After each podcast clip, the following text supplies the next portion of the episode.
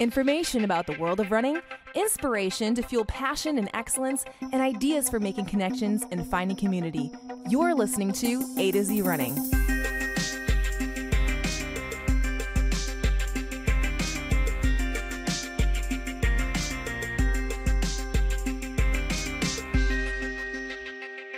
Hey everyone, welcome back to the A to Z Running Podcast, where we help runners thrive. I'm Andi. And I am Zach, and this week we respond to listener questions covering topics and questions about tune-up races, routines, training priorities, and more. And stick around after that for the latest from the world of running, including a new fastest marathon debut, outdoor track season heating up, and a world record attempt. Mm. And to find out how that went, you're going to need to keep listening.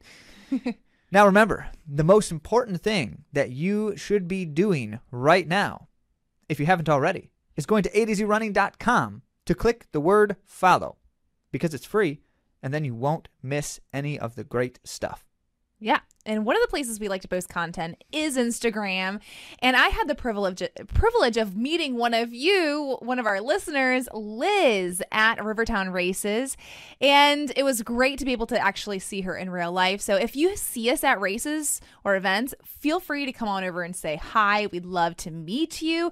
Well, that wasn't all about Liz, because she also listened to the episode about glutes last week, and she posted on Instagram, as I was running this weekend, my legs would get tired and I would think to myself, are my glutes firing properly, or am I making my hamstrings do the work? It's amazing how the physical change I could feel just by being conscious of which muscles I should be using. So thank you, Liz, for that comment on Instagram. And then I'm so glad that you found last week's episode with Betsy really helpful. That's all about glutes. So if you haven't listened, feel free to go on back. And again, congratulations to Liz on her P R. It was a nineteen minute half marathon P R at Rivertown Races. So extra congrats and shout out to you. Impressive stuff for sure. That's great. And good to chat with you. Mm-hmm. Now remember, if you have any questions about training or anything related to running, from A to Z, send them our way to A to Z running dot com, and we'll feature it next time. So this episode is all about the things that you ask and want to know about running. Let's get started.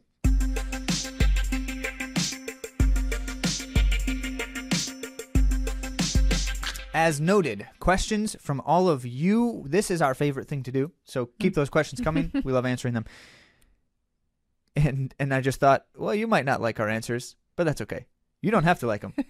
We just enjoy it. All right. So from Mark in Michigan, this was a great question, um, and, and I was glad for a chance to respond to him in email as well, but wanted to lay out the details for you all here and respond as well.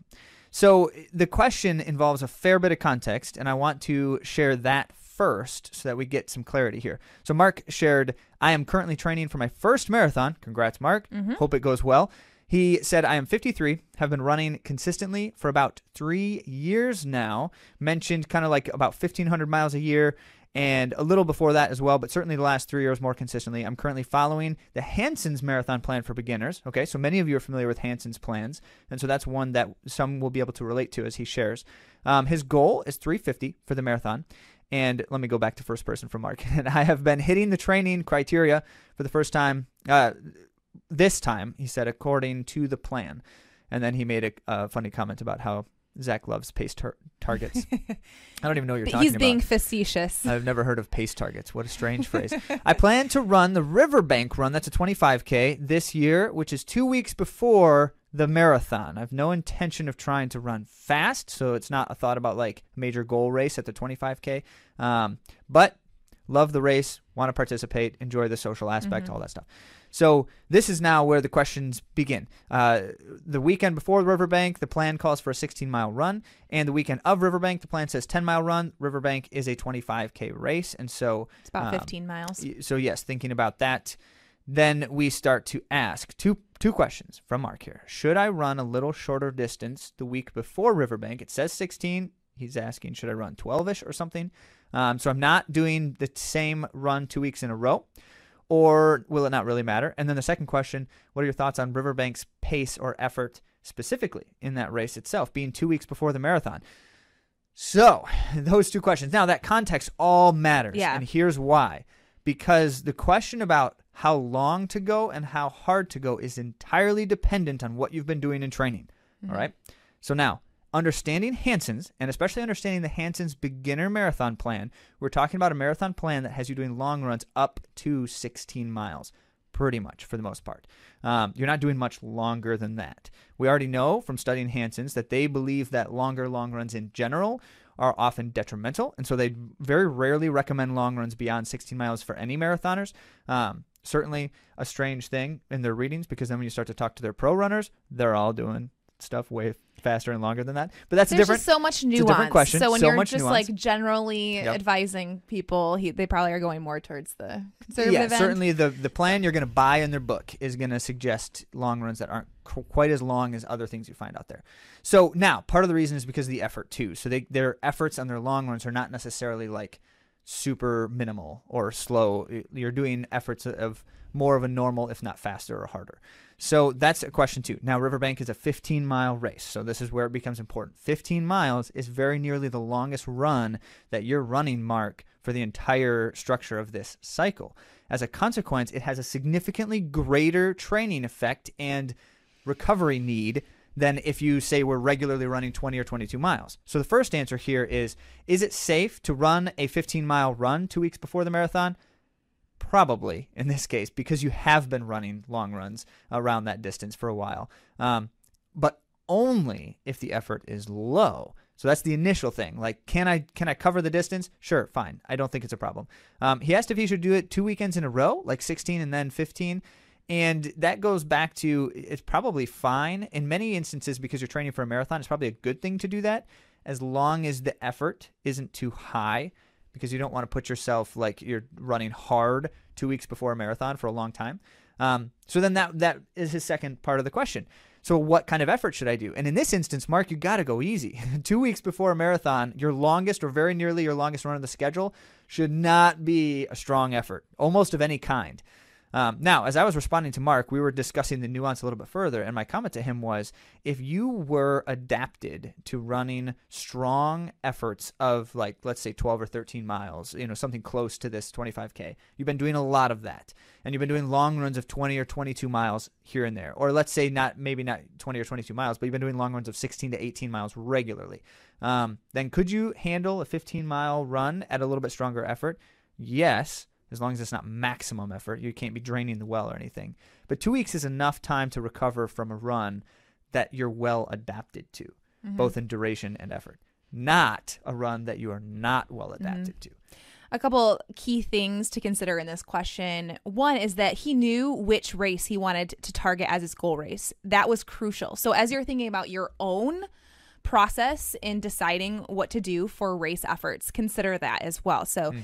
Good job, Mark, knowing which one you wanted to highlight and knowing that it needed to be a priority, because having these kinds of conversations can't happen with your coach or looking at your own plans if you don't know what your goals are. Mark said he wanted to have fun.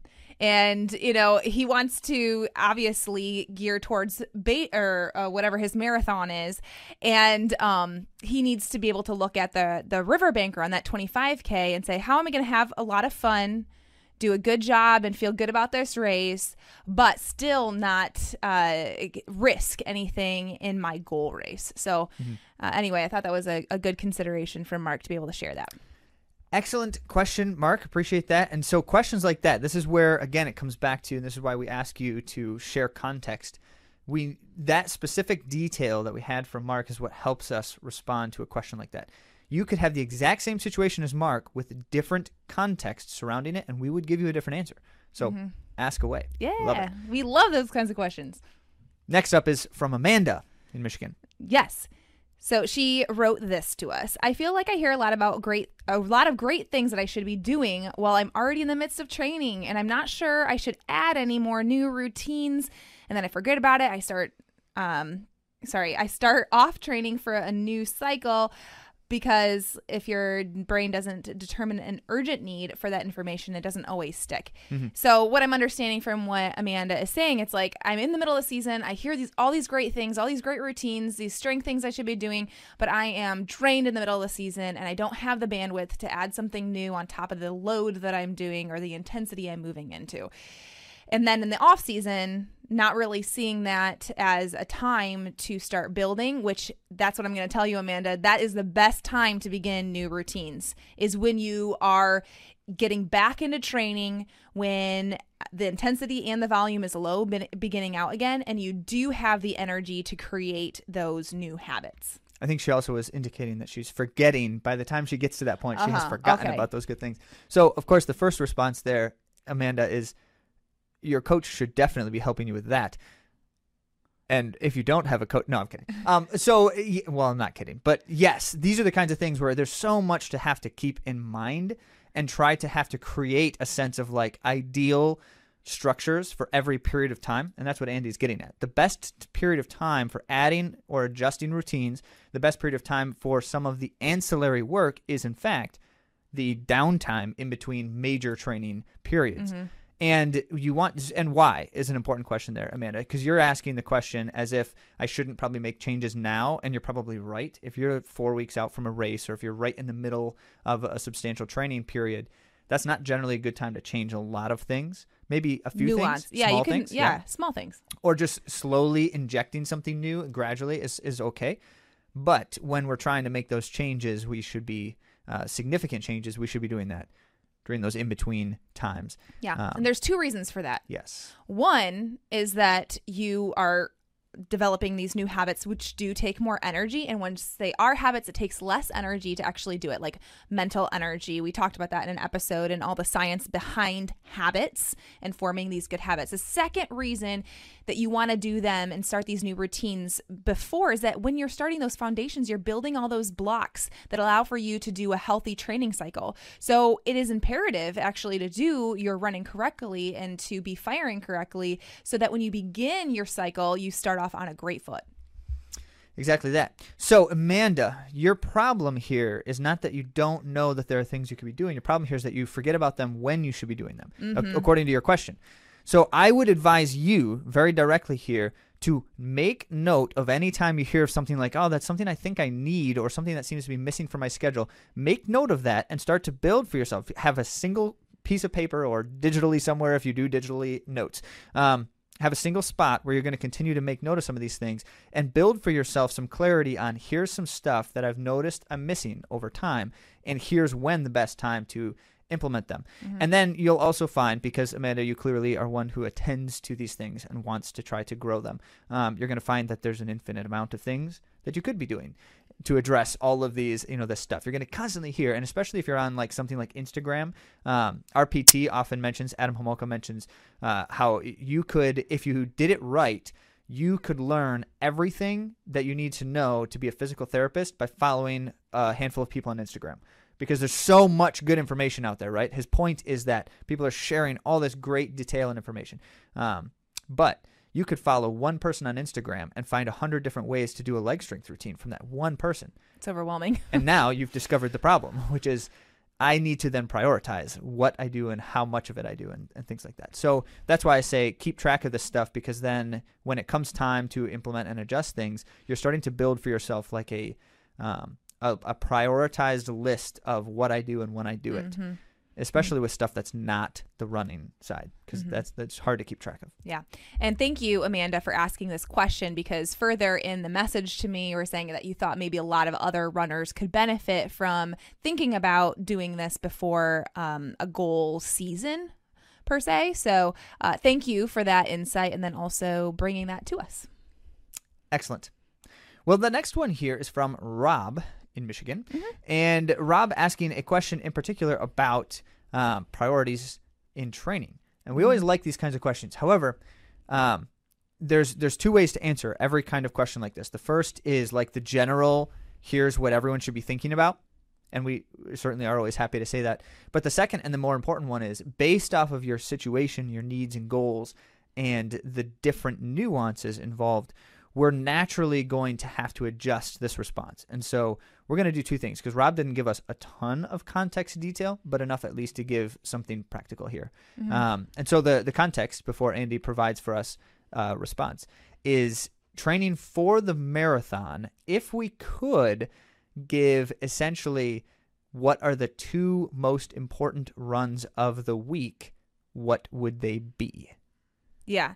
So we have to think about a couple things here. And we talk about these things a lot here at A to Z Running, but you need the musculoskeletal resi- resilience. And so that is very, very important, meaning that your long run, it's not only for your aerobic fitness, but it's also important, that volume's important in order to build that musculoskeletal strength. You don't want to break covering twenty-six miles. And naturally, for all of us, something breaks because you're always breaking down, and that's a long distance to race.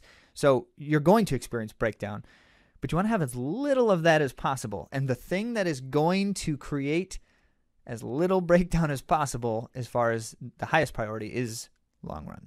Mm-hmm. I loved on our episode about speed, strength, or endurance with Kate Grace, how she calls the time that they're building strength phase. Well, it is, yes. Because system strength and leg strength. Yep. Exactly, exactly. So thinking about what do you need to be able to run the marathon? Well, you have to be able to go the distance. That's number one. So your long runs are very important. You're getting a lot of adaptations from your long run. And then also steady state runs, I think, are imperative. You can do a lot with steady state runs. And that being the kind of like sustained strong effort running over some given distance. Uh, Lydiard always recommended an hour for everyone, like regardless of your ability level. Um, and I think that that's a good barometer to go by. Certainly there are times where you could do longer and shorter, but an hour is a good steady state run. Yeah. So do you want to describe steady state? Well, okay, sure. So don't know.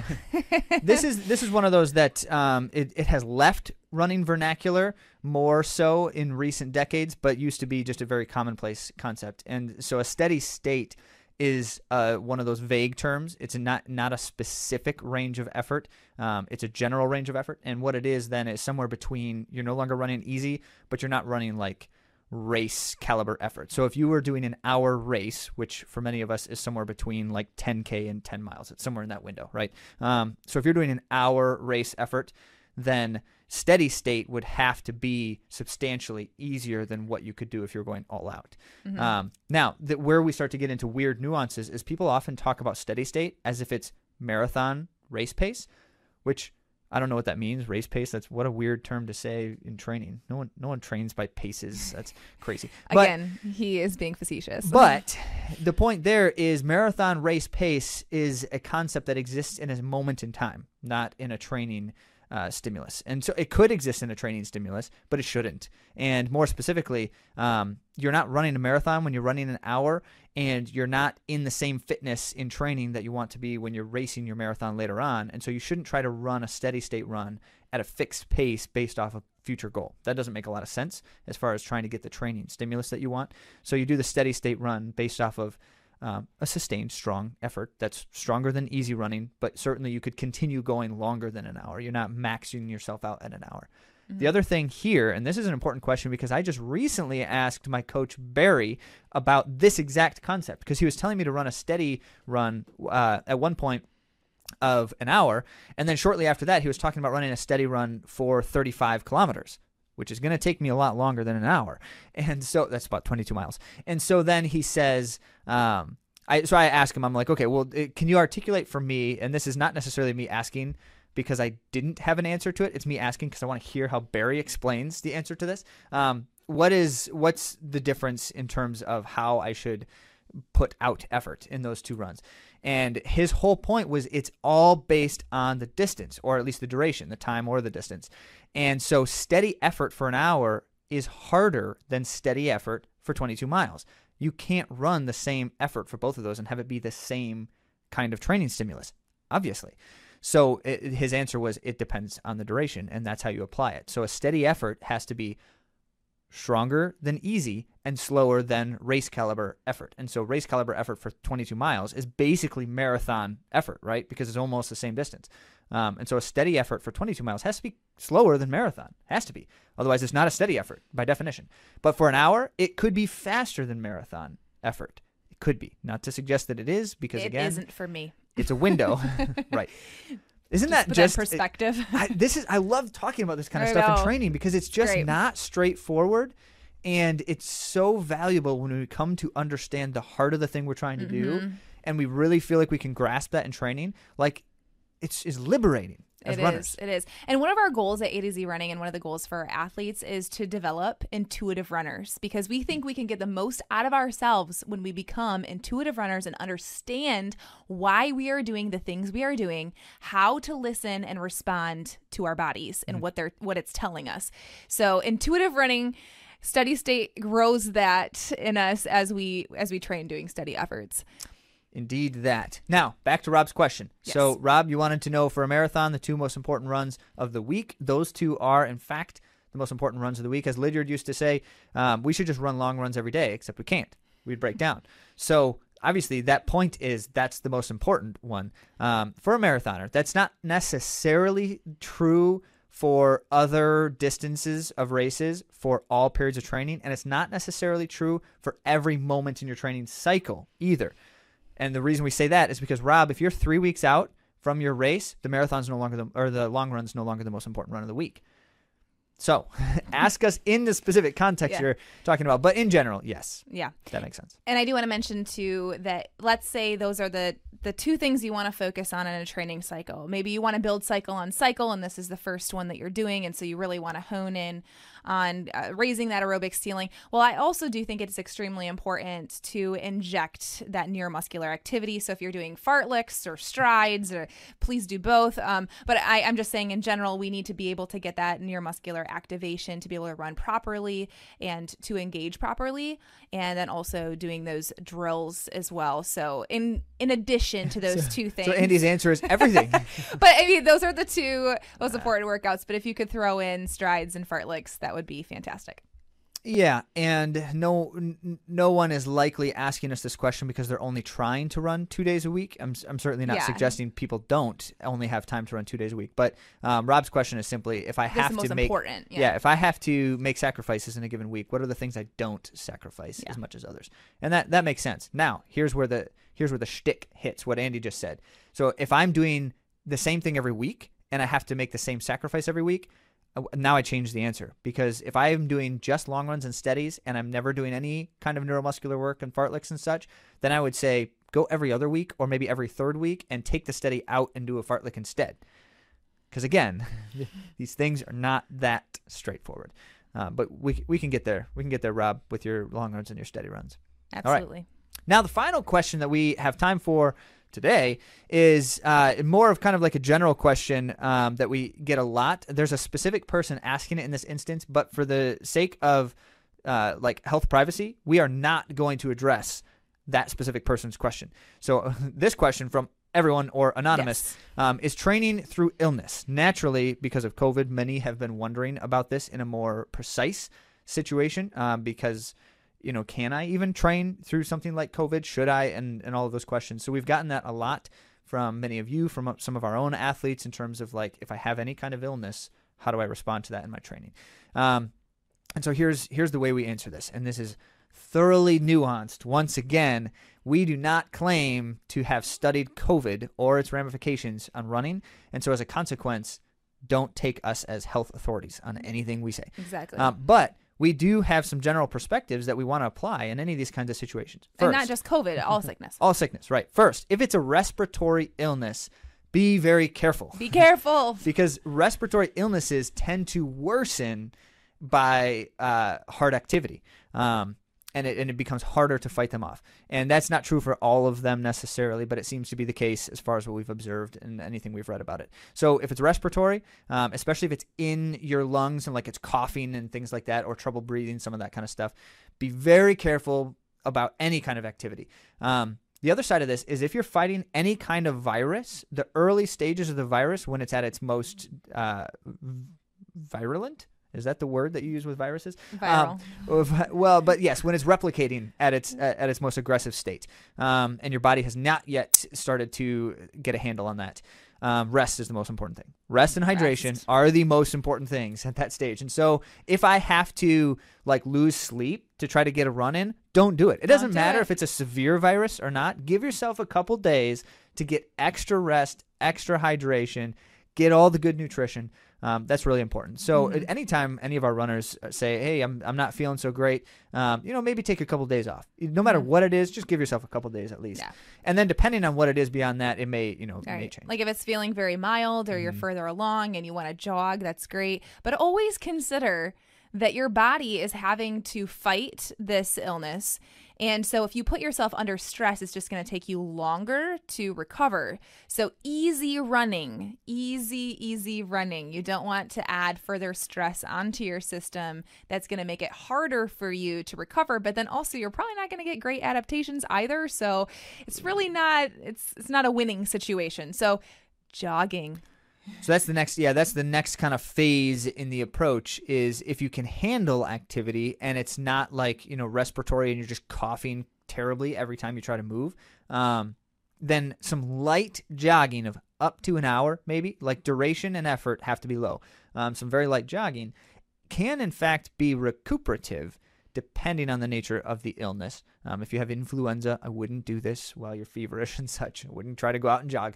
Um, But there's a lot of conversation like, you know, I've got I've got this head cold and it's like this just this lingering sinus sinus issue and it's not going away. Um, a lot of the time, especially when it's something like sinuses, it can in fact help you feel better to do a little bit of light activity. So we know that that can be the case, but at the same time, um, it has to be light and, and we have to be able to monitor the degree of severity uh, in our illness.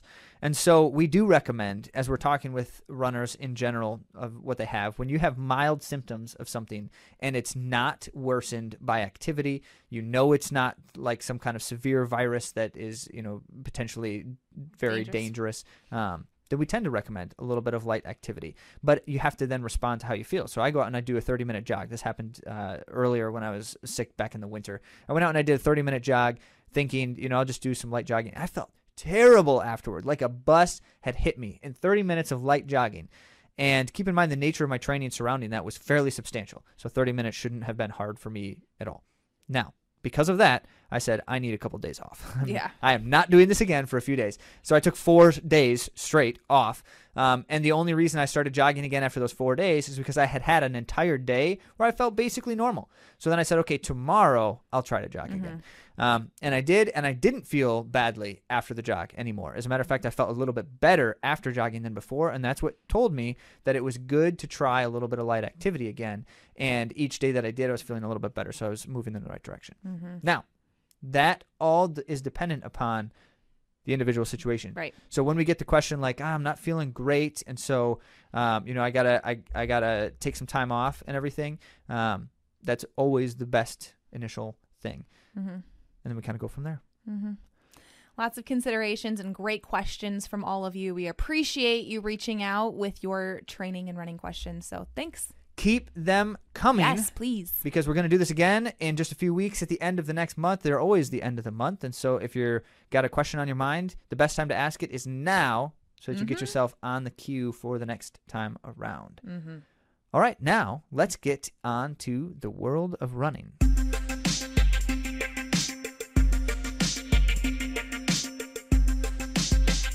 Well, before we get into the specifics of the world of running, let's talk about some A to Z runners performing well, certainly at Rivertown Races, which was a series of different events. Thanks to Andrew and the crew for putting that on.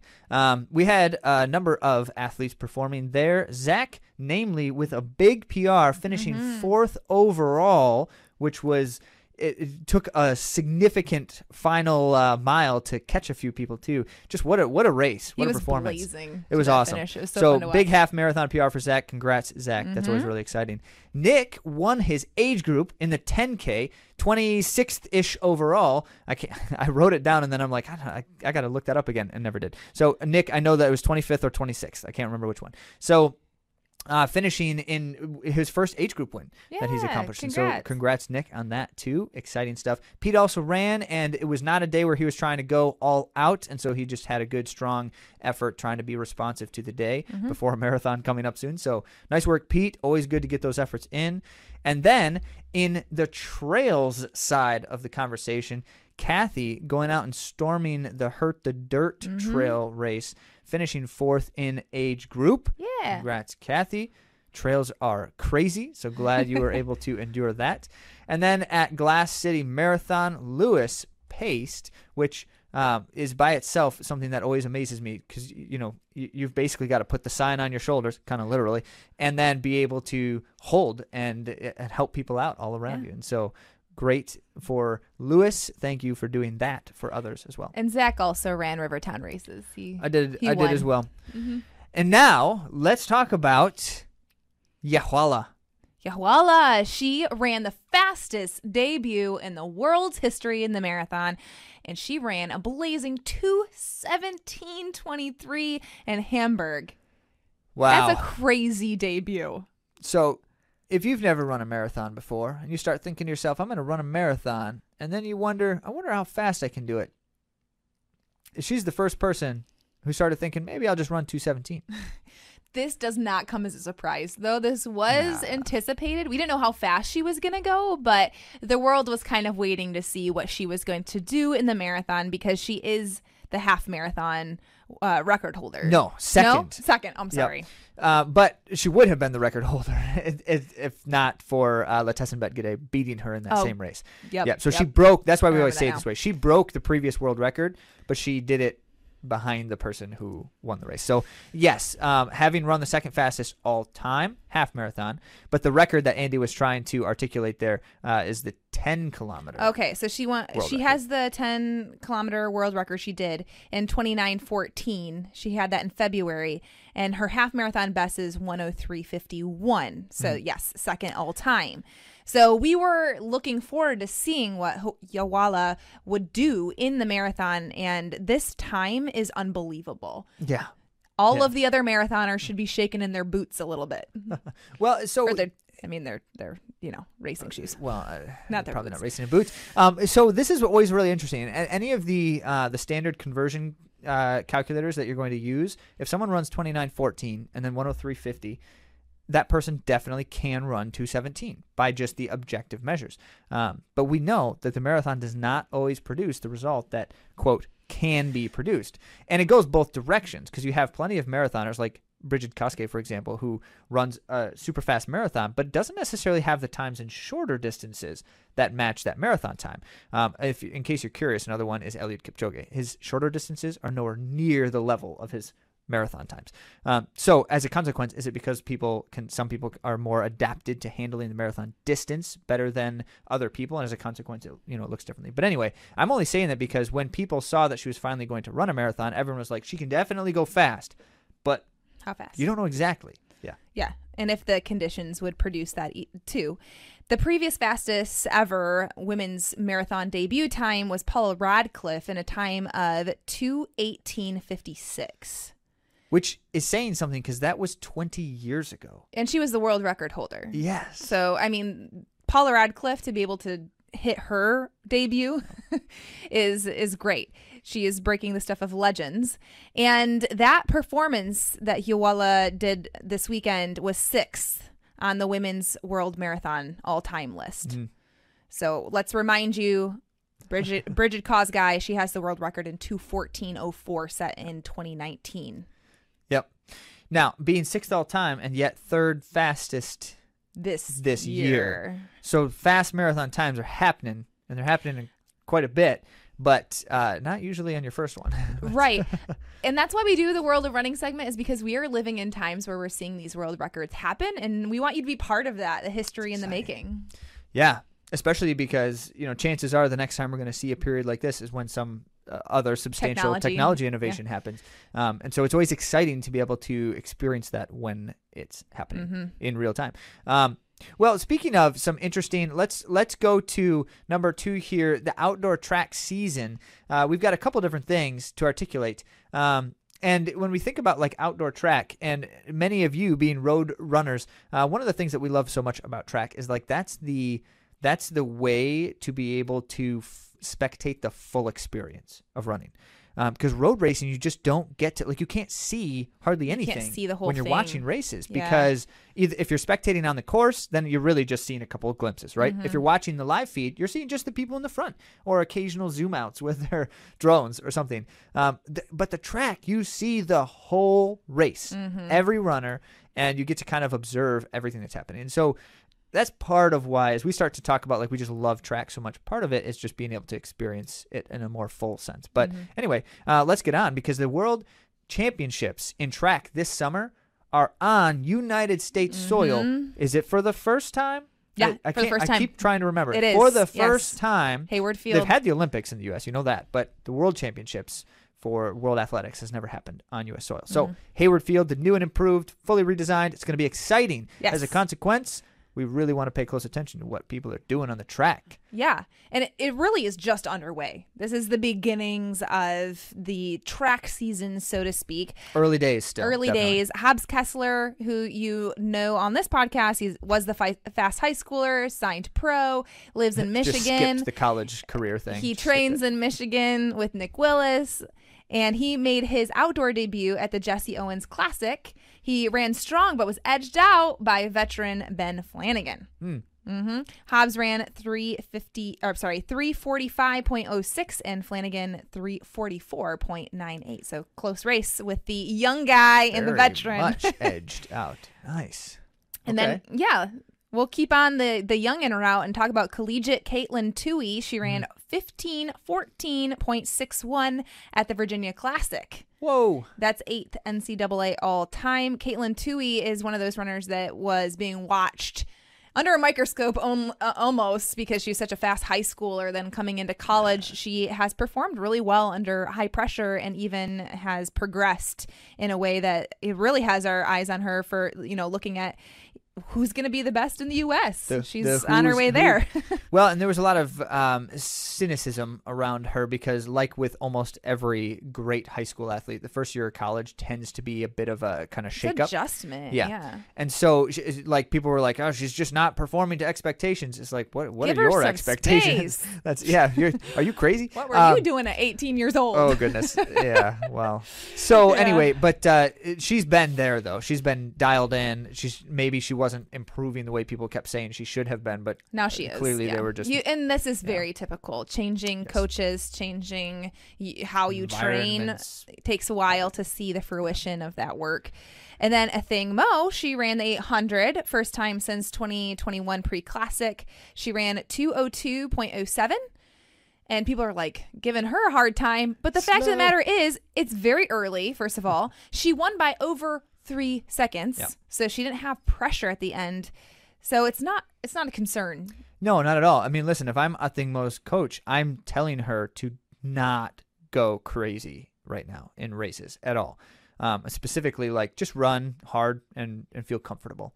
And so for a you know world-class eight hundred runner to run two oh two in what is definitely not an all-out effort, there's no way she's trying to run all out in, in April. And win. So, and, and she's and win winning by, by seconds. three seconds. So, like, yeah, uh, that's actually a really good sign yeah. that, that she can just show up and do that in a pretty low-key effort. I'm I'm good for that. Yep. Yeah.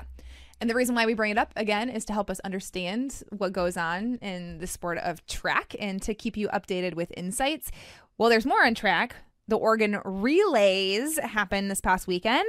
And you know how we love the steeplechase here on the A to Z Running podcast. We do. Mason Ferlic run, ran the third all-time in the world this year in the three thousand meters. meters I'm having a hard time speaking. three thousand meter steeplechase in a time of eight twenty-three point nine two. So that's a that's really great opener. Yeah. Um, now, uh, once again, people were trying to cast shade because they're like number three in the world in April. That doesn't mean anything. Most people haven't raced yet. Um, and, of course, it doesn't mean anything like in terms of the grand scheme of track and field, but it's pretty impressive to open up in an eight twenty-three anyway. So take aside the number three in the world thing. That was a great performance yeah, by Mason. Absolutely. And he's definitely feeling good about it too. There's no doubt about that. And his That's last name's Ferlic. Boost. I was just totally ton- t- trying tongue-tied. to go with Courtney there for a moment. Ferlic. Yeah. Um, so yes, now. Mm-hmm. That's, the last one here. Yeah, this is really interesting. This is me. really interesting. Now, I wanted to give some context before, and, and I'm actually uh, giving a little bit of a spoiler here, uh, but we mentioned like record-breaking uh, times these days in running, and that certainly is true, um, especially, as it were, uh, in distance stuff. But one of the interesting things is that occasionally you, you come across something that has been around for like forty, fifty years, and people are like, wait, hang on a second. How has no one broken that record? Like, it's just an interesting reflection how it's just, that's still there somehow. Um, and yet, it doesn't mean it's easy to break a no. record just because it's forty years old. And this is a good example of that. So some pro Oregon runners went for the four by mile record. All right. This is one of my favorite things. The four by mile relay is awesome, but it takes four world-class people. World-class. Running world-class performance at the same time on a team. Yeah. In order to put things together here. So it was Cooper Teare, Cole Hawker, James West, and Matthew Weisner. And they attempted to run faster than fifteen minutes, forty-nine seconds. And that was set, like Zach alluded to, way back when in Ireland in nineteen eighty-five. In Ireland, which in you know, so Ireland, like it's in nineteen eighty-five. Do you want me to right. say that again to just kind of like wrap that, wrap your brain around it? So We've fifteen, had so many great runners in history, you know, since then. But that was the fastest the world, four yeah. by mile time. Well, that's just it. So fifteen forty-nine means that the runners are averaging three fifty. Uh, sorry, three fifty-seven and change for all four of them, because um, they got to get they've got to shave eleven seconds off of the four minute. average. And so as a consequence, you you think, can we get four people who can run three fifty-seven? Yeah, there's definitely four people. Can, can you get them to do it at the same time on the same day? Yeah. Um, and willing to do it like as a team. And that's why it's just a very rare thing to see happen. Yeah. Well, these guys can. Yeah. They Certainly just they're capable. This weekend. But wah, they wah. missed it. Unfortunately. Barely. Yeah, they ran the second fastest time ever in the history of the world as a team in fifteen fifty-two point oh five. But here's kind of like the the sad news of it. Even if they would have been successful, successful, it wouldn't have been official because they're not all from the same country. And once again, we get into what makes these things difficult. So, you, in fact, to be given a record in order to be called a relay team, you have to be of the same yeah. country. So they're from, the same country. you know, they're from Great Britain, and they're three out yeah, of the Americans. Four. Three out of the four were U S, but uh, yep. certainly. And so, why did they do it in the first place? Well, because it's fun. And they're, um, I think they're all uh, ducks. Well, former, they're all from Oregon. Yeah, so, former uh, Oregon. Yeah, yeah, that helps. Just yeah, it's just a cool thing. Kind of cool. Yeah. Kind of cool. They could do it together. Side note, and an interesting fact: when things just go full circle, the agent who represents both Cooper Teare and Cole Hawker also happens to be one of the Irish of the nineteen eighty-five world record team. Mm-hmm. So that's Ray Flynn. Ray Flynn is their agent and mm-hmm. also was on that team. So it's just kind of funny where it's like, okay, so clearly there was some just interest in, hey, let's just let's see if we can do this thing. Mm-hmm. Well, so right, I didn't realize this, but all of them are coached by. Uh, associate associate head coach Ben Thomas at, at Oregon. Mm. Oregon. All right. And he brought the idea of taking on this uh, shot at the world record about two weeks ago.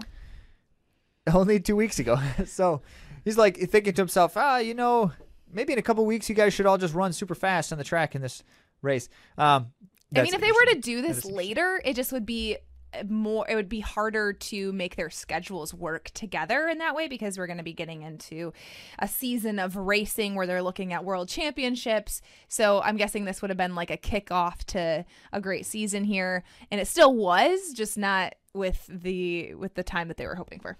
Side note, Another Cooper, side note. Cooper Teare attempted to put the team on his back in the anchor leg, having taken the baton with clearly time over what they needed, and threw down a three fifty-three, oh, no. which is That's not nasty. that far off of his P R. So he's he he's out there just cranking, seeing seeing if he can't uh, salvage it for him. Um, Great work, Cooper, and, and company. Yeah, and company. Great they work. all did great. Yeah. Well, that's it for the world of running. There's so much more we could cover. That's why every week we talk about the latest that's going on in the world of running, keeping you up to date. And certainly with that, always remember that we are doing what we can to be helpful to you. And so that's why the questions are important. That's why we love it when you get involved and putting comments on things, sharing your thoughts and experiences and insights so that we can, in return, share them with our audience. And with all of that, if you have not yet found enough in the information provided to get you where you need to go, then let's talk a little more, because we would love to certainly support you in ways that can help you further. Mm-hmm. You can find all of that information at a to z running dot com. Look for the word coaching, mm-hmm. or just reach out and send us a note. Mm-hmm. We're so glad you've joined us again on the A to Z Running Podcast. Wherever you are running or wherever you are driving, wherever you are putting us in your ears, we consider it a privilege to be part of your day. So thanks so much for watching or listening, and have a great week.